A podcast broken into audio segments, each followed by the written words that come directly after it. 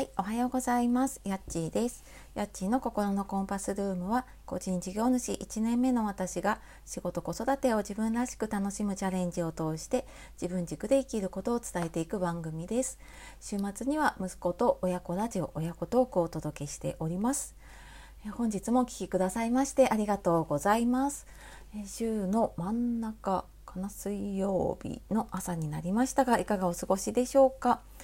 えー、私の住んでいるね、えー、関東の方は今日はすごく朝から天気がよくって またなんか明日からねちょっと天気崩れるっていうようだったので、はい、ちょっと今日のうちにね洗濯頑張ろうかなと思って、はい、今回していたところでございました。はい、で、えー、今日はね何の話かなと思ったんですが、え断捨離で手放して良かったもの心が軽くなったものっていうのをちょっと3つ紹介をしていこうかなと思います。結構ねお家での時間が増えて家の片付けしたりとかね断捨離をしている方も結構多いのかなって周りのね 人と話したりしても感じるので、うん、なんか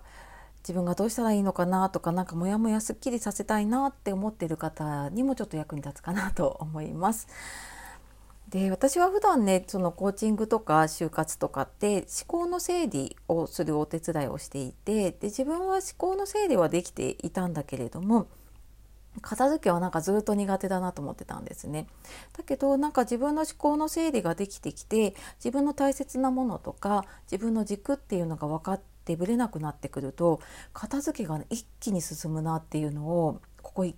1ヶ月も経ってないかな5月に入ってから一気にやってるんですけど本当にねびっくりするぐらい片付けが楽になったなって思っています。でまあそんな中でね手放してあこれ手放したらすっごいこあの気持ちが軽くなったなって思うものがあります。で、えー、3つあるんですけれどもまず1つ目が家にあるのが当たり前だと思い込んでいたもの。で具体的に言うとえーとね、リビングに置いてあったセンターテーブルリビングの真ん中に置いてたねテーブルを、処分をしました。であとはうんとソファーのカバーとかあとマット類ですねキッチンとかトイレとか玄関とか、まあ、置いてなかったところもあるんですけれども、まあ、ただまあそこに置いてあったものとかストックとかももう全部ねあの処分を しました。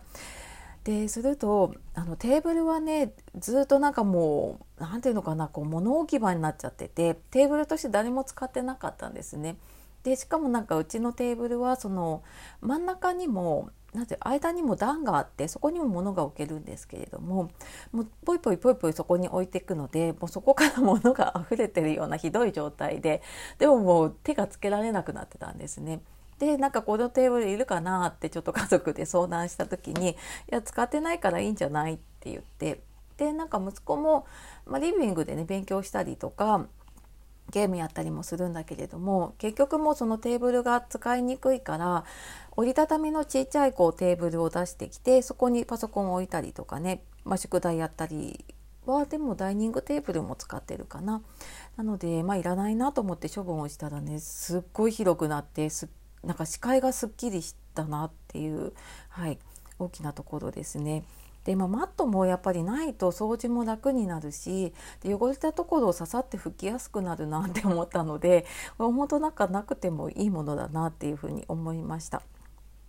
で、えー、2つ目が、えー、心地よさを感じない人付き合いですね。これ、えーと物というか人というかうんまあ、ちょっと目目に見えにくいものなんですけれどもこれはリアルでも SNS でもそうだと思います。でリアルは特にこのコロナになってからやっぱり会う機会とかね人と集まる機会が減っているので特にやっぱり自分がうん、時間を使いたいその集まりだったりとか人っていうのを選ぶようになったなって思うんですね。でまあこれはいい機会だと思ったのもあってで、まあ、やっぱりなんかいろいろ片付けていったりとかね整理していったりするとあなんかここなんかここの集まりとかうーんなんかここのこう集まりとかそういうのに時間を使わなくてもいいかなって思ったんですね。でまあ SNS にしてもまあ、今までなんとなくルーティンでやっていたような発信とか投稿とかもあるんですけれどもこれなんかどんな意味があるのかなって考えてで、まあ、今意味がなくても例えば先々ねあの投資になって自分に何か意味があるのかなって考えた時に全然こう意味を見いだせなかったものがいくつかあって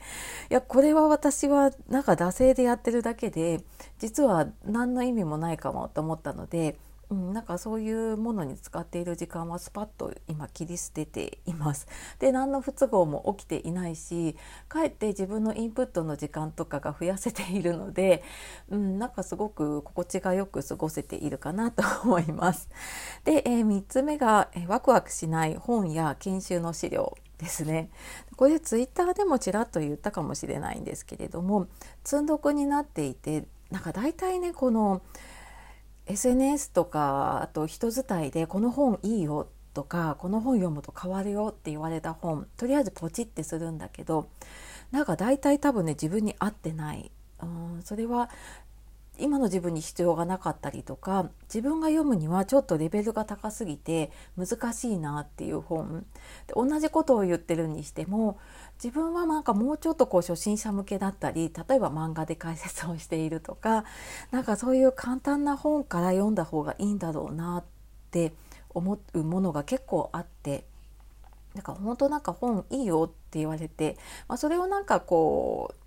うんとメモしておくとかねお気に入りに入れとくとかはいいといいんだけれどもポチってすぐ買っても結果積んどくになっちゃうなって思ったのでそれよりはなんか自分が本当にこれ必要だなと思った本それは別になんか誰かが勧めてるとか誰かに勧めるための本じゃなくって本当に自分のためのね自分のアウトプットにつながるとか、うん、自分の生活を変えてくれるような必要な本を取っておこうって思ったのでそういうワクワクしない本とかあとは研修の資料とかも後で見直すかもしれないと思ってねその時の資料とかメモとか、まあ、結構やっぱり大量にあるんですよね。以前ケアマネージャーしてた時の研修とかだともうなんかねいろんな事例を作ったりするのでその事例もどさっといっぱい残っていていやこれ取っておいても私多分もう現場ではしばらく仕事をしないし、うん、今持っててもしょうがないしまた何か必要な時にはね調べられるなと思ったのでそんなものとかもなんか置いてるとねやっぱりなんかこれを生かさないといけないんじゃないかっていううんなんかある種縛られちゃうっていうのかな。そういうのを感じるのでもうどっかにしまっておくとかじゃなく、まあ、これは一回手放してもいいかなって 思って、うん、なんかそういうちょっと今の自分にはいらないなっていう本とかあと研修の資料とか多分本棚2つあったのが1個になったので、はい、でまあその押し入れにしまってたとかね収納にしまってたものも含めると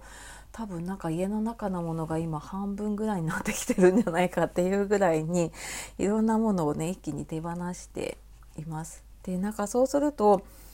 さらになんかこう思考の整理もすっきりしてきてなんか時間が有効に使えるようになった気がしますね。